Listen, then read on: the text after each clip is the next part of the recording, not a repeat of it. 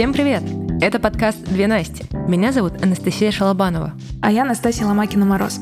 Мы – практики самоуправления и фасилитации. Помогаем компаниям быть более гибкими, прозрачными и человечными. Наш подкаст про здравый смысл в управлении бизнесом и радость от работы в командах. Приятного прослушивания!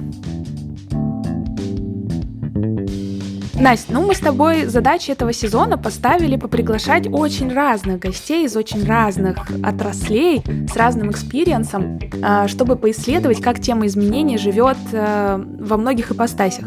И мне кажется, мы с тобой уже с э, третьего, четвертого, не знаю, когда выйдет этот выпуск, отлично справляемся. И сегодня у нас в гостях очень интересный человек. Мне кажется, мы с тобой таких гостей еще не приглашали. Поэтому давай не будем томить наших слушателей. Дина, мы рады вас видеть. Давайте э, расскажите о себе нашим слушателям. Добрый, добрый день, доброе утро, Насти, доброе утро, слушатели. Очень рада вас видеть и присутствовать незримо среди слушателей. Такой мой опыт — это очень э, впервые и очень волнительно.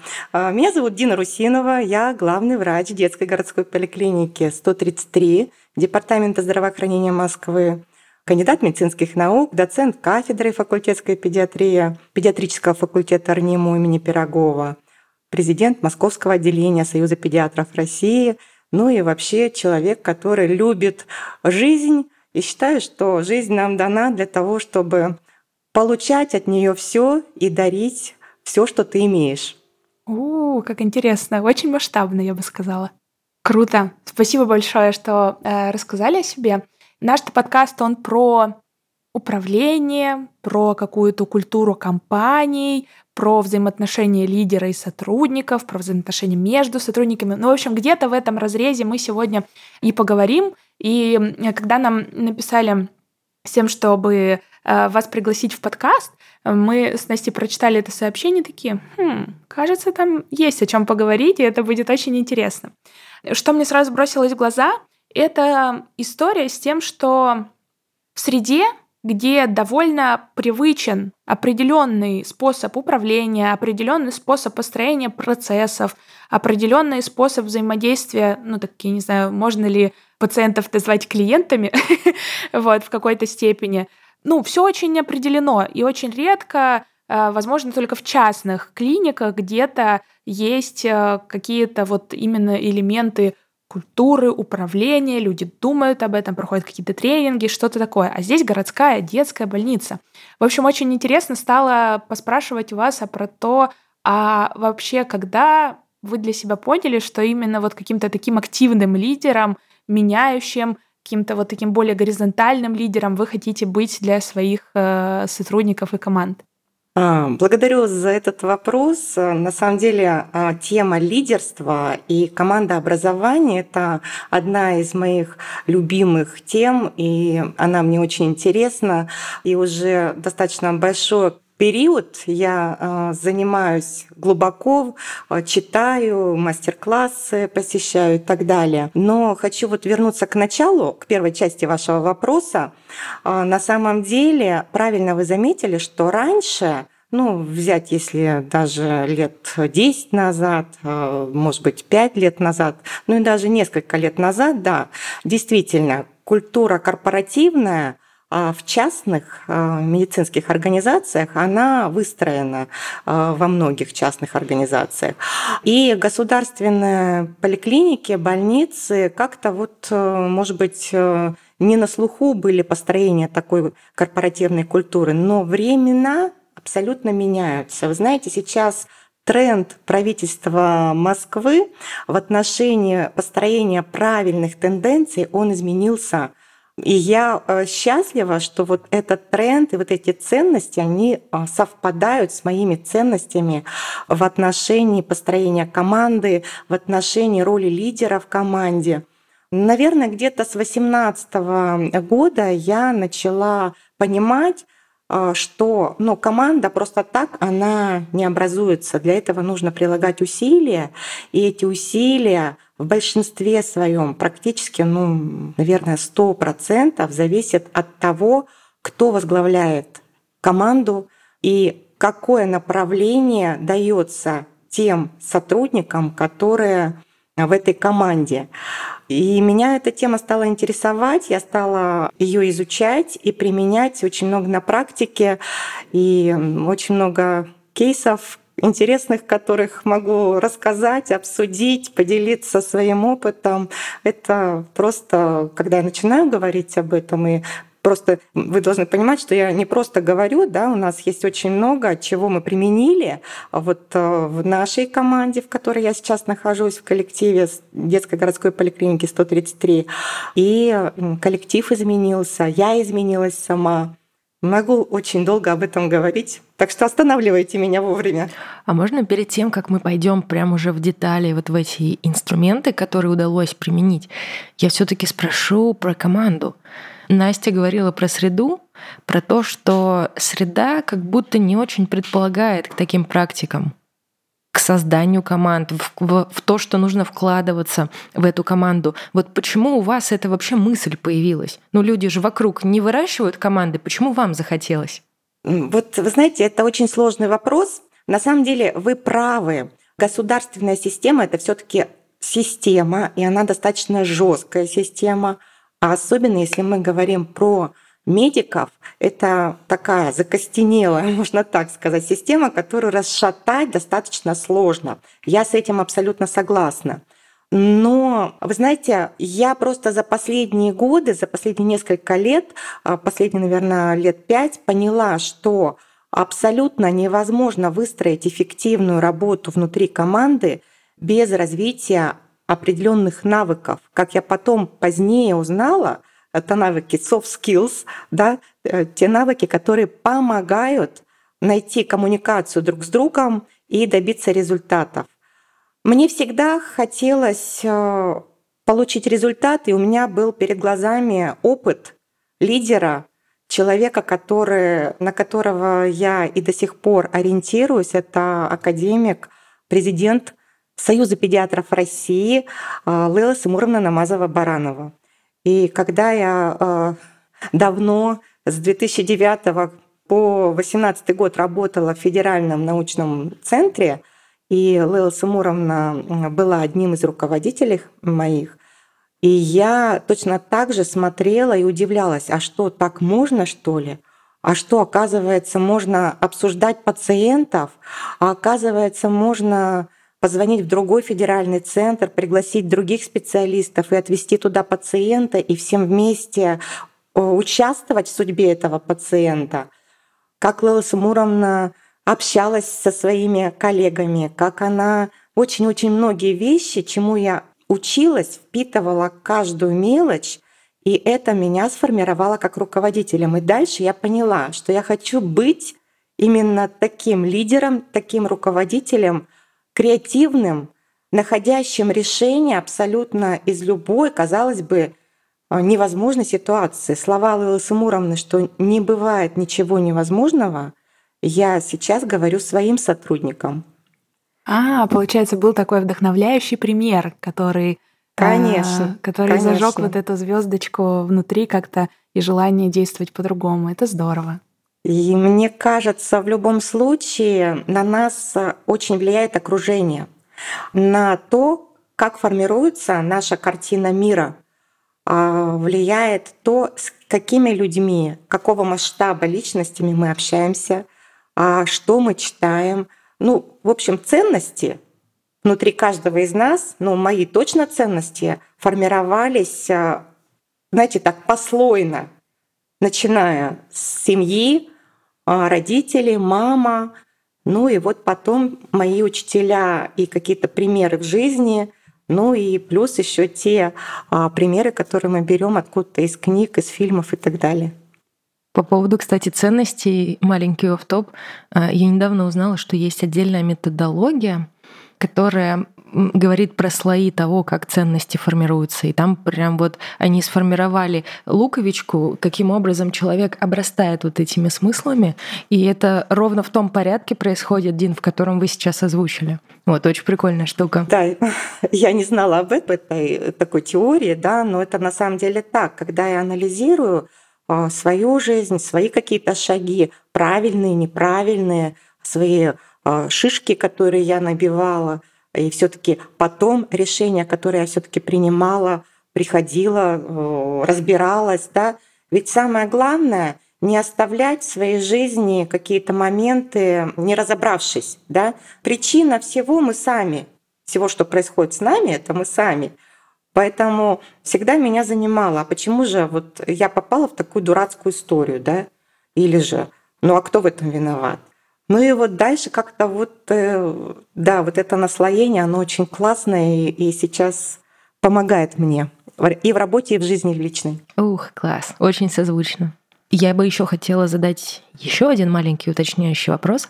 Вы сказали про то, что кажется, что привычными путями управления не получается достигать результата и не получается делать это эффективно. И вот здесь я хотела спросить поподробнее, а что значит достигать результата в вашей сфере и что значит эффективно? Какими категориями принято вот это мерить? Вы правы, Настя. Медицина — это такая особая такая э, сфера, э, где важны не только профессиональные навыки, и то профессионализм вот в настоящее время, в современное время оценивается то, как врач использует э, э, свои знания э, на базе доказательной медицины, используя клинические рекомендации, подходы, новые современные какие-то методики и так далее, и так далее. Вот недавно у нас в эти дни прошел конгресс педиатров России, который проводил Союз педиатров России, где обсуждалось очень много а, различных острых тем и на основе а, различных каких-то новых научных данных и так далее.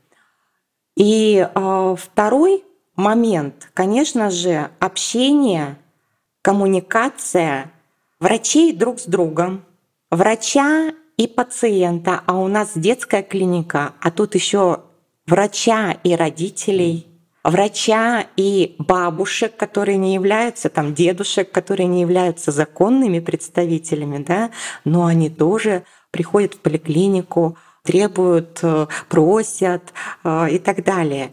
Дальше еще есть у нас и образовательные учреждения, школы, детские сады, где еще и педагоги, с которыми тоже нужно находить коммуникацию и единые какие-то подходы. И самая, одна из самых таких проблем врачей и сестер не учат в вузах коммуникации, а не учат правилам убеждения. Почему у нас сейчас такое антивакцинальное, например, движение мощное в России? Потому что отчасти э, врачам отчасти некогда, да, вот правильно за 12 минут приема в поликлинике разговаривать подробно и разъяснять, а второе, может быть, не владеют навыками коммуникации. И вот за эти три года мы прошли очень большой путь овладения этими навыками с моими сотрудниками. Поэтому вот это и возникают сложности. Все надо начинать с азов. Там, где обучают чему-то, должно быть все предусмотрено. А Все-таки у нас образование высшее, но и в школе даже, вы посмотрите, в школе, наверное, тоже нет таких наверное, коммуникации, где объясняют, а как нужно выступать школьнику, да, будущему, который пойдет уже в, скоро в будущий мир и общаться будет совсем с другими людьми, э, с начальниками и так далее, как вести переговоры и так далее. А если все-таки вернуться к результату, которого хочется достичь вот в работе, понятное дело, что общим языком это можно назвать как выздоровление пациентов, но наверняка у вас есть какой-то показатель, ну, метрика, на которую вы работаете, и ради которой выстраиваются вот эти коммуникации между врачом-пациентом, между родителем, врачом, между работником, педагогом и так далее, и так далее. Конечно, у нас очень много показателей, которые мы должны выполнять. Да, это и показатели по проведению профилактических осмотров, и наблюдению пациентов, детей с различными хроническими заболеваниями, так называемое диспансерное наблюдение, и вакцина, профилактика, огромное количество инфекций, против которых вакцинируют э, педиатры. У нас э, к поликлинике прикреплено, чтобы вы понимали, и слушатели, чтобы понимали, какое количество и какая большая поликлиника, это более 61 тысячи детского населения. И нужно же всем всем оказать внимание, всем оказать необходимую медицинскую помощь и так далее. А дальше у нас, конечно же, есть группы детей-инвалидов, а, дети, которые находятся под опекой, новорожденные дети и так далее, и так далее. То есть очень много у участковой службы, у сотрудников э, дошкольно-школьного отделения, у узких специалистов разделов работы, по которым они а, должны в том числе какие-то показатели выполнять. Но я, когда пришла в ноябре 2019 года э, в эту поликлинику, я сразу же сказала, коллеги, для нас не сама цель выполнять вот эти показатели. Само собой, мы это должны делать, потому что Департамент здравоохранения Москвы, правительство Москвы с нас эти показатели спрашивает. Но ведь надо поставить себе вопрос, какой ценой да, и как достигать этих показателей. И как они на вас посмотрели в ответ? Это был сложный период, посмотрели очень, очень грозно, косо, тем более, что помните, какой сложный период тут наслоилось все, да, приход нового руководителя, 20 год начала пандемии, Ой, а, да. ну и а, внедрение различных изменений, а, управление этими изменениями и так далее. Это был сложный период, но а, когда мы разобрались по каждому разделу, провели такой аудит по всем направлениям, и мы поняли, что процессы операционные выстроены не так, как сказать, чтобы не обидеть, э, что не то чтобы не так, да, их нужно было оптимизировать, чтобы э, люди не просто механически выполняли свою работу, а чтобы они понимали, а для чего, а зачем им вакцинировать максимальное количество пациентов и как. То есть, э, чтобы было понятно, практически не было общения по одному и тому же пациенту между врачами. Всем, например, знакомая вам история. Э, если у вас есть дети или э, у ваших друзей есть дети, вы знаете, что они учатся в школе, в садиках, но это одни и те же дети, которые прикреплены к поликлинике. Да? И вообще в московских поликлиниках есть разделение такое некое. Организованные дети, это означает, как те, кто ходит в школы, в детские сады, а, их э, прививают и профилактические осмотры проводят врачи, которые вот в детских садах и школах работают, но которые относятся к поликлинике, а неорганизованные, кто еще не пошел в детский садик, эти детки прививаются и наблюдаются на участке. Так вот, э, не было общения между участковой службой и врачами, которые работают в образовательных учреждениях, между собой. Дед, ребенок, который приходит с мамой в поликлинику и говорит, ой, я не хочу в школе прививать ребенка, давайте, э, доктор, привейте моего ребенка здесь, в поликлинике. А доктор говорил, нет, вы должны прививаться в школе. Вот идите туда, у меня нет там данных ваших. Вот на таком уровне. И очень много мы приложили с э, усилий для того, чтобы разъяснить врачам, что, коллеги, во-первых, мы не должны гонять пациента туда-сюда. Во-вторых, это пациенту удобно, если прививаться в поликлинике, а не на базе школы, то это надо сделать. И задача не через пациента решать проблему, а не включать пациента в решение наших проблем, а нужно просто созвониться с врачом в школе, уточнить все данные и привить ребенка. Но это было тогда, когда еще не было в электронной медицинской карте всех этих данных. Сейчас это все есть а, в электронной карте, и врачи видят а, всю информацию. Это большое такое достижение московского здравоохранения – ну и дальше, то есть выстраивание вот таких кроссфункциональных взаимодействий между подразделениями — это очень важная задача, потому что работа медицинской организации, она как раз состоит из работы различных подразделений. Если какой-то раздел выпадает, то нарушается полностью логистика. И вот за эти несколько лет а, мы все-таки донесли до сотрудников, и они это сейчас понимают, что работать нужно всем вместе, взаимодействовать нужно всем вместе, обсуждать какие-то и помогать друг другу нужно.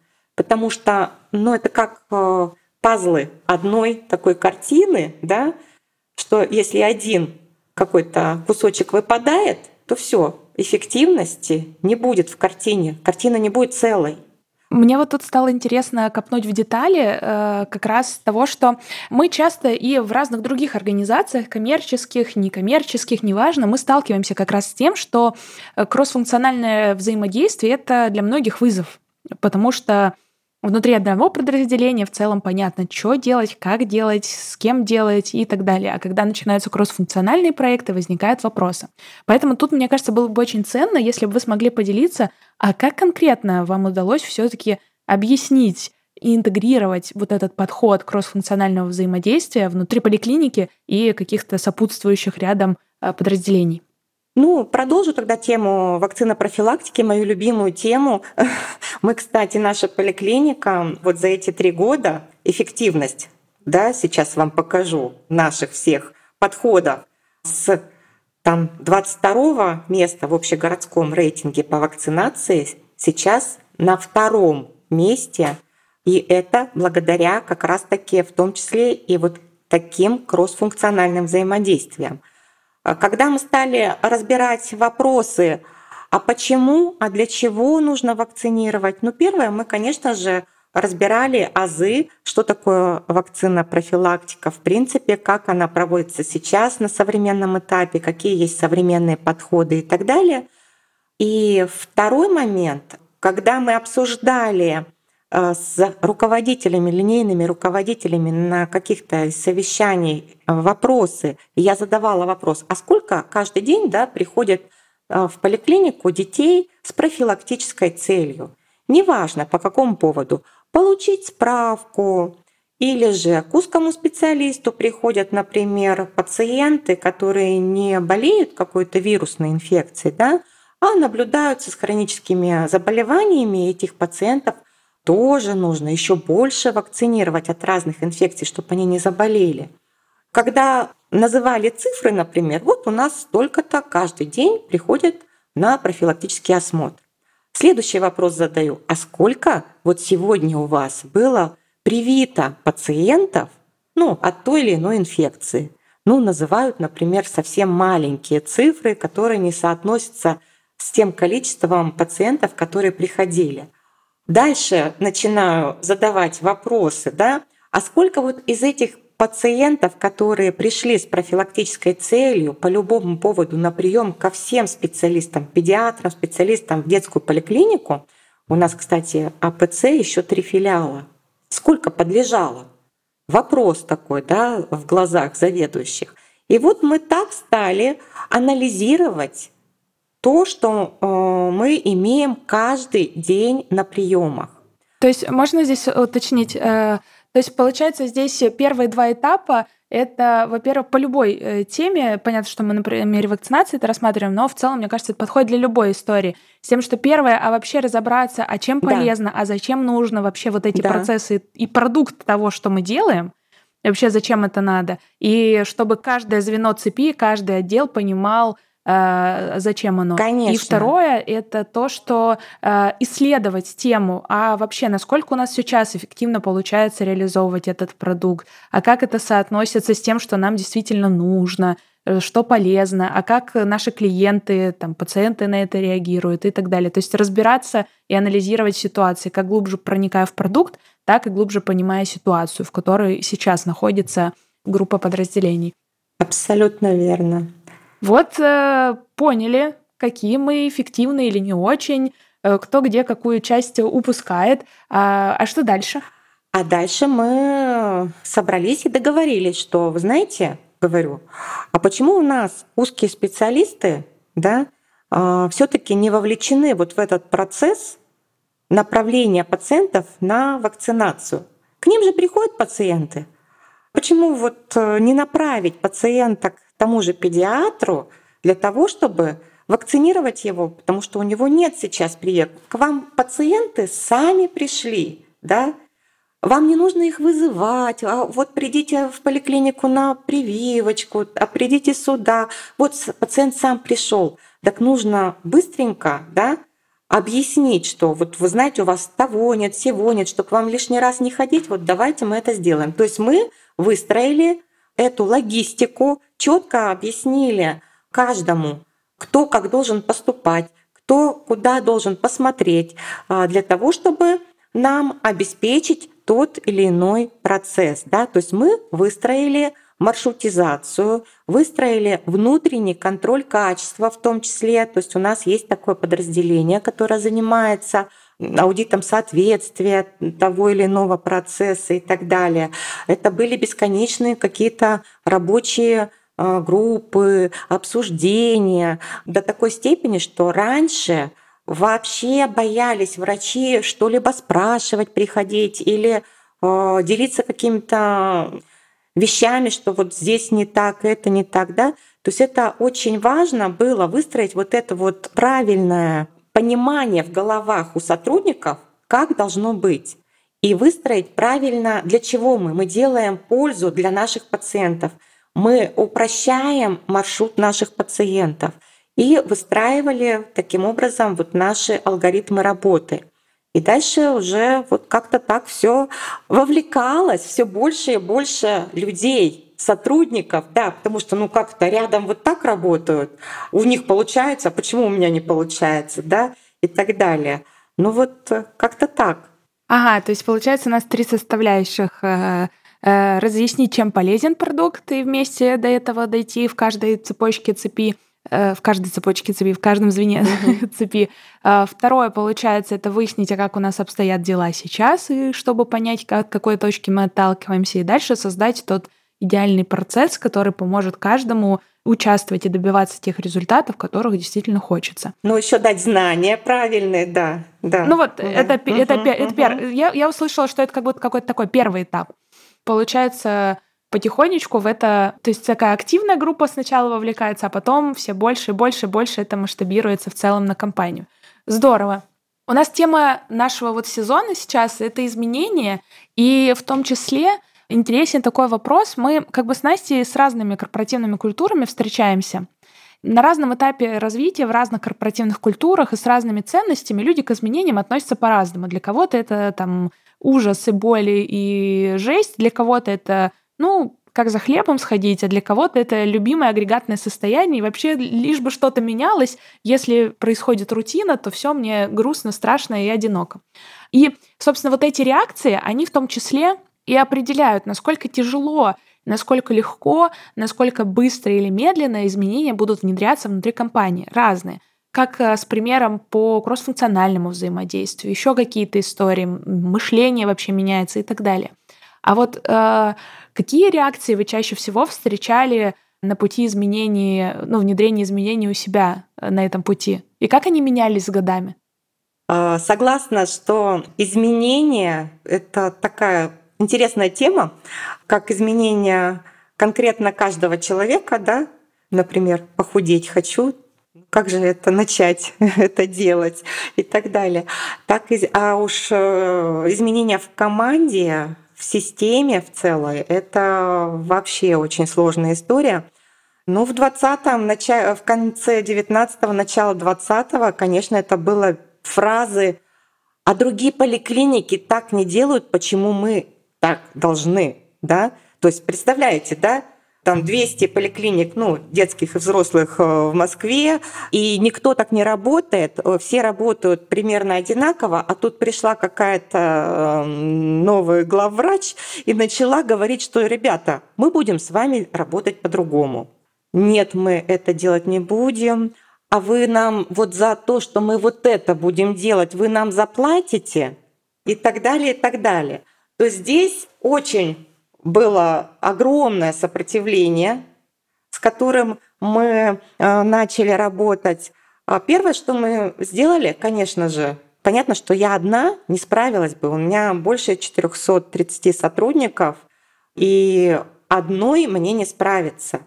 Ну, мне пришлось найти каких-то лидеров мнений, к которым прислушивались, и э, с ними мы начали работу такую, помимо тех э, сотрудников, кто пришел еще со мной, кто меня давно знал, кто по ценностям мне очень подходит. Это э, ядро команды, как говорит Максим Батарев, есть у него такое очень классное выражение «ядро команды», которое мне очень нравится.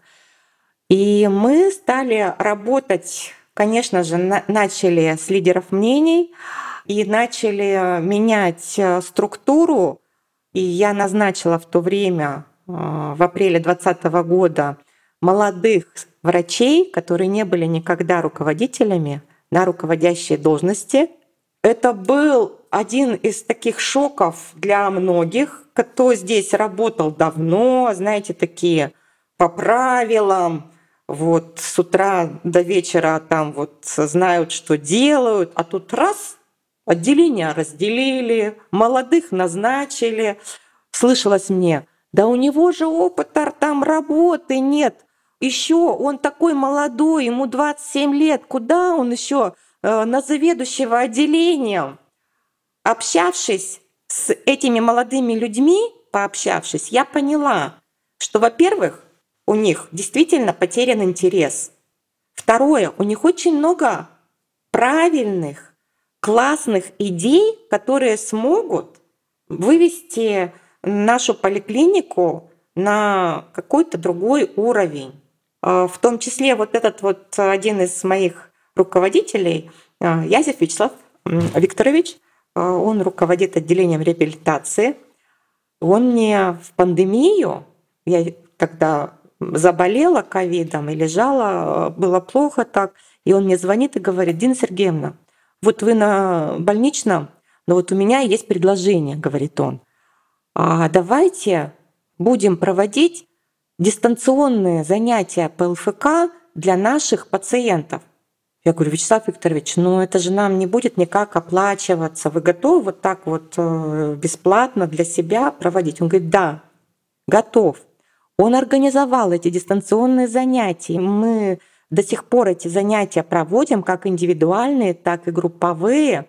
И не только для нашей поликлиники, но и для округа, и для стали подключаться из других округов на эти занятия.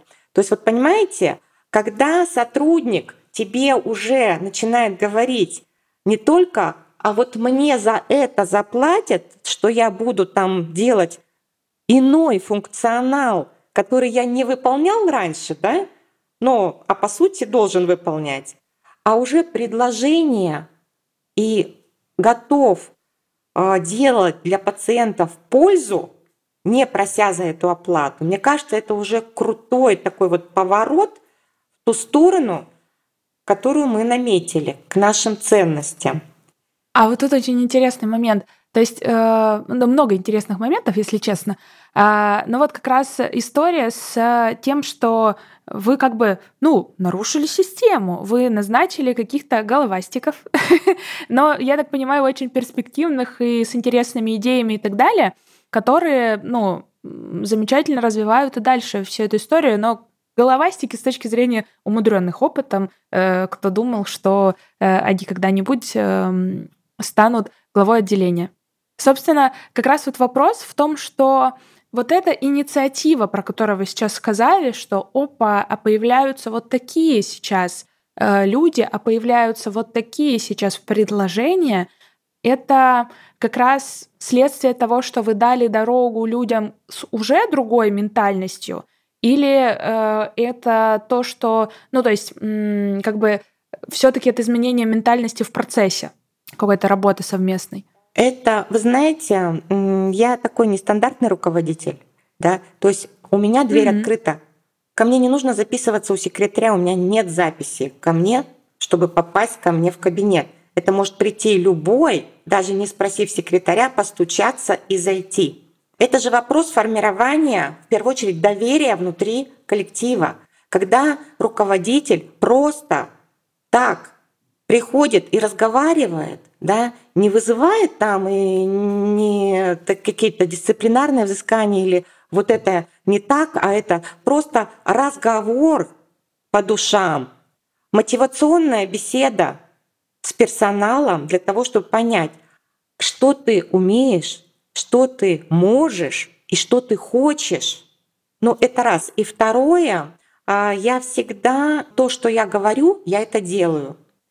И я думаю, что вот в процессе внедрения изменений, которые начались, в процессе нашего вот такого а, разъяснения информации, а, обратной связи и так далее, люди стали все-таки понимать, а, что ну, я действительно та, за кого себя выдаю, Первое. Второе. Мы выстраивали прозрачную и справедливую систему. То есть не так, как было раньше здесь, да, профсоюз там выделял какие-то деньги на поездку маленькой группе людей, и они ехали. А как остальные сотрудники? А они что, не в коллективе, не в команде и так далее? То есть, возвращаясь к вашему вопросу, да, люди поняли, что можно доверять и можно говорить то, что они думают. И вот это э, вопрос доверия. Мне очень нравится э, книга, очень важная книга, которую э, я прямо рекомендую каждому руководителю почитать «Пять пороков команды» Патрика Ленсиони, где как раз-таки вот эти пороки команды, они и разбираются на примере общения людей, формирования вот этого самого доверия. И затем, да, когда там, не помню героиню, как зовут, когда она задавала вопросы сотрудникам при обсуждении, а что вы молчите, вы совсем э, согласны, да? Все, да, да, все, все нормально. То есть, когда в команде нет конструктивных конфликтов, это плохо. То есть должно быть активное обсуждение каких-то вопросов, должно быть высказывание мнения не только друг другу, но и руководителю, да. И вот эта вот атмосфера доверительная у нас э, выстраивалась, и сейчас, вы знаете, ну, я считаю, что мы вообще абсолютно на другом уровне. Наш коллектив находится, чем три с половиной года назад э, и так далее. Именно поэтому люди раскрылись просто — то есть вот понимаете, как коучи иногда делают, да, раскрывают потенциал, показывают дорогу. Вот, наверное, такой эффект у нас получился, что люди увидели другого руководителя, другую, другое, что можно по-другому работать и эффективно работать и получать самое главное удовольствие, а не эффективно там что-то отчеты писать, приписки делать и так далее. Ну вот так. Мне сейчас слышатся два таких важных компонента более успешного внедрения изменений, как будто это первое, это личный пример руководителя, что он сам готов э, быть другим, это не страшно быть другим, и является транслятором тех изменений и, и примером тех изменений, которые предлагает. И второй момент — это как раз вот создание доверительной атмосферы в команде — что если люди доверяют своему руководителю друг другу, они готовы пробовать. Мы как раз вот недавно с другой гостьей нашего подкаста обсуждали, что вообще в первую очередь важно с людьми, которые очень сильно сопротивляются, дойти до того, чтобы они были просто готовы попробовать. Не, не поддерживали, не, не были амбассадорами, это потом когда-нибудь. Может и не случиться. Но первое — это дать шанс попробовать. И как будто вот эта доверительная атмосфера в коллективе, может этот шанс пробудить и дать ему родиться. Да, вот прямо у меня в голове возникли вот такие картинки, происходящие э, в прошлом, да. И в подтверждение вашего комментария, Настя, хочу рассказать мини-эпизод. То есть помимо того, что было сложно сотрудникам воспринимать какие-то изменения глобальные, в работе и еще и открываться, да, и коммуницировать, разговаривать друг с другом, чего не было раньше. Еще было очень много различных писем в различные инстанции разные, и сформировалась такая даже коалиция противников, которые вот прямо э, инициировали весь коллектив, чтобы, ой, давайте вот свергнем ее, и так далее. Да, и в эту коалицию там достаточно большая группа входила врачей разных э, и руководителей даже, парочка были. Было так, они с демонстрациями выходят, а мы им улыбаемся и говорим, коллеги, мы правила игры установили вот такие. Давайте вот мы вот в этих правилах игры будем действовать. Да? То есть э, было очень много моментов, когда пытались меня спровоцировать на такое же действие, да, и это не удалось. В конечном итоге, когда все через полтора года, полтора года был сложный период такой, э, все все-таки утряслось, и правила игры все-таки восторжествовали в соответствии с нашими ценностями. Часть людей кто устраивал вот эти провокации, агрессивно себя вели, они уволились, а часть из этой группы остались работать. И хочу сказать, что это было колоссальное изменение вот отношения этих врачей и к происходящим процессам внутри поликлиники, и к руководителю, и к своей работе, и по-другому стало ответственность их э, вообще к тому, что они делают. И эти врачи стали участвовать в различных пилотных проектах, в научных проектах, в образовательных проектах. И они поняли, что оказывается, жизнь-то может быть внутри коллектива интересной. И э, новый человек пришел не для того, чтобы разрушить, а чтобы показать, что, ребята, есть вот еще другая сторона медали, э, и что можно работать иначе, более интересно, более дружно, более комфортно. Я, честно говоря, слушаю вас и восхищаюсь э, жесткостью внутреннего стержня. Потому что мы очень много с Настей работаем с компаниями, лидеры которых являются такими вот, э, как это, спусковыми крючками всех изменений. И чтобы быть таковым, требуется очень большая внутренняя устойчивость и очень большой ресурс, с помощью которого можно идти против шерсти. И особенность в такой сфере, как у вас. И здесь мне очень-очень интересно, а как вы себя поддерживаете? Вот за счет чего хватает энергии, хватает сил делать это? А, огромное спасибо за этот вопрос. Конечно же, ничего не бывает просто так. И это в любом случае работа над собой, колоссальная работа. Во-первых, э, всегда начинаю с себя. Когда-то очень давно я поняла, что, например, я не хочу жить так, как я живу.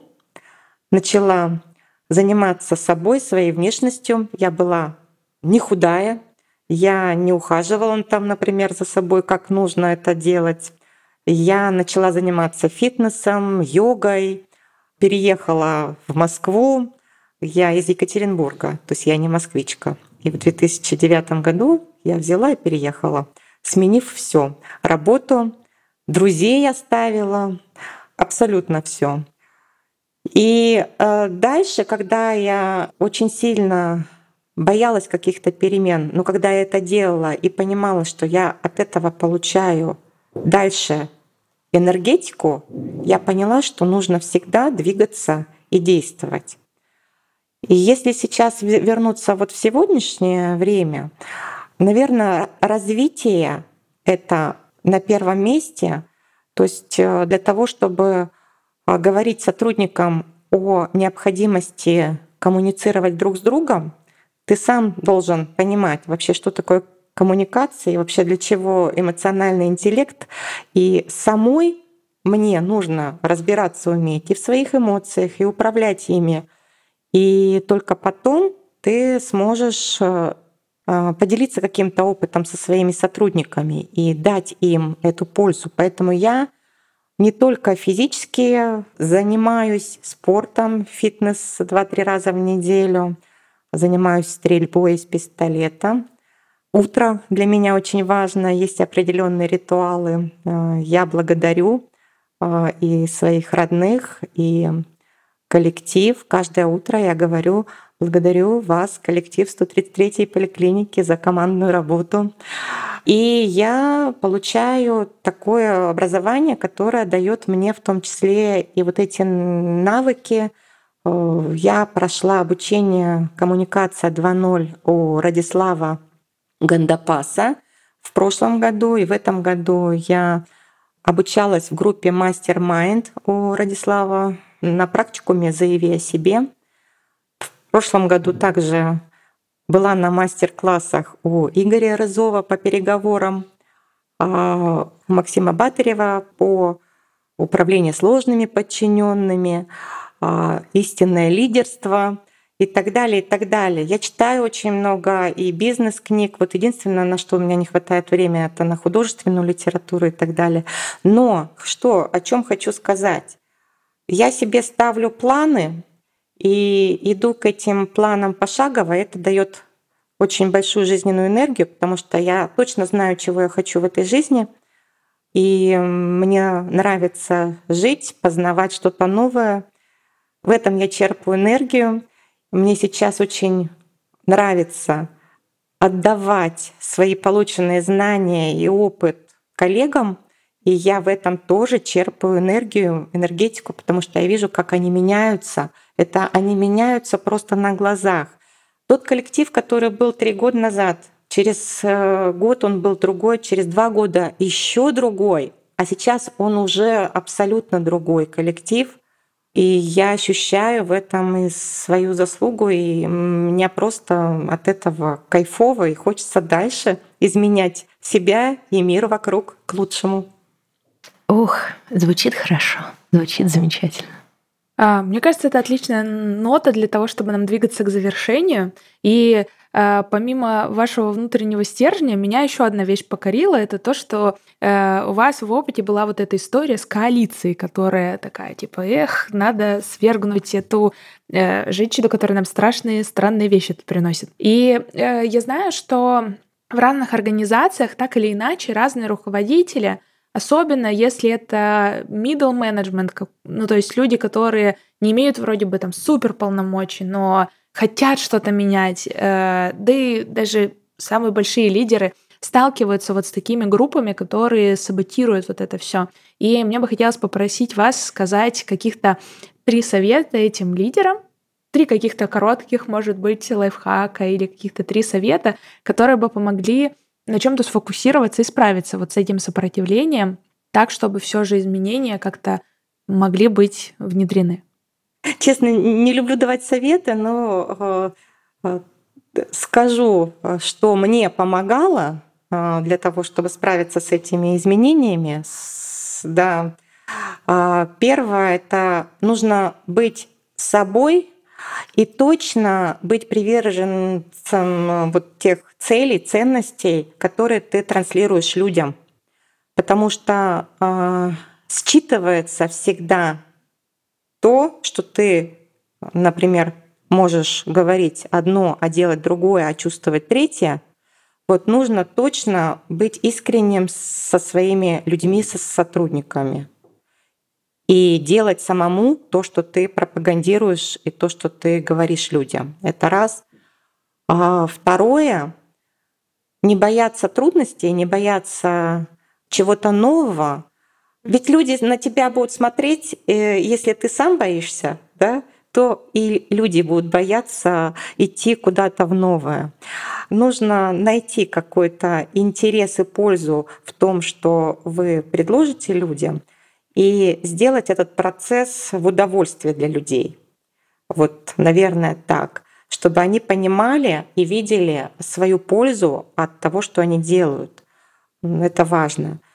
Ну и третье, наверное, все-таки начатое дело каждое доводить до конечного результата и благодарить людей за то, что они делают. Потому что благодарность творит чудеса неимоверные. Даже просто слово руководителя — сотруднику наедине или где-то на собрании вот просто окрыляет их, и они готовы свернуть горы.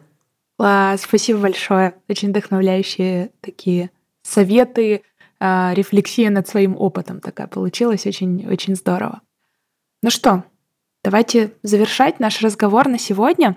А, хоть и, конечно, всегда есть куда заглянуть а, подальше. Кстати, о том, чтобы заглянуть подальше, сначала хочется порекомендовать заглянуть в канал к Дине. Дина ведет свой канал, дорогие слушатели. Вот и там вы подробнее можете почитать о разных ситуациях, кейсах, опыте. А, мы оставим ссылку в нашем описании. Ну, И, конечно же, приходите к нам в канал, потому что именно там вы сможете узнать о новых выпусках оперативно и еще о наших каких-то классных событиях, которые с нами происходят. И мы там делимся, ну, просто тонной полезности. В общем, заходите и читайте. Ну и последнее это что? Обязательно важное. Ставьте нам оценочки нашему подкасту, потому что когда вы ставите нам звездочки, больше слушателей могут к нам присоединиться. И мы это с Настей очень любим. Всегда радуемся новым отзывам и новым оценкам. Вот, я благодарю, Настя, вас, вас, Настя, да. А, очень была интересная беседа, очень комфортно с вами и очень интересные вопросы. А, и я вас поздравляю с весной да. и желаю вам, чтобы вот такое солнышко и весеннее настроение каждый день оно а, подсвечивало вам смыслы в каждом дне, потому что очень важно для чего-то жить и чему-то посвящать себя. Я вам желаю и будьте здоровы. Самое главное. Спасибо, спасибо огромное. И всем слушателям тоже здоровье самое главное. Да, это важная штука. Ну что, остаемся на связи. До новых встреч и пока-пока.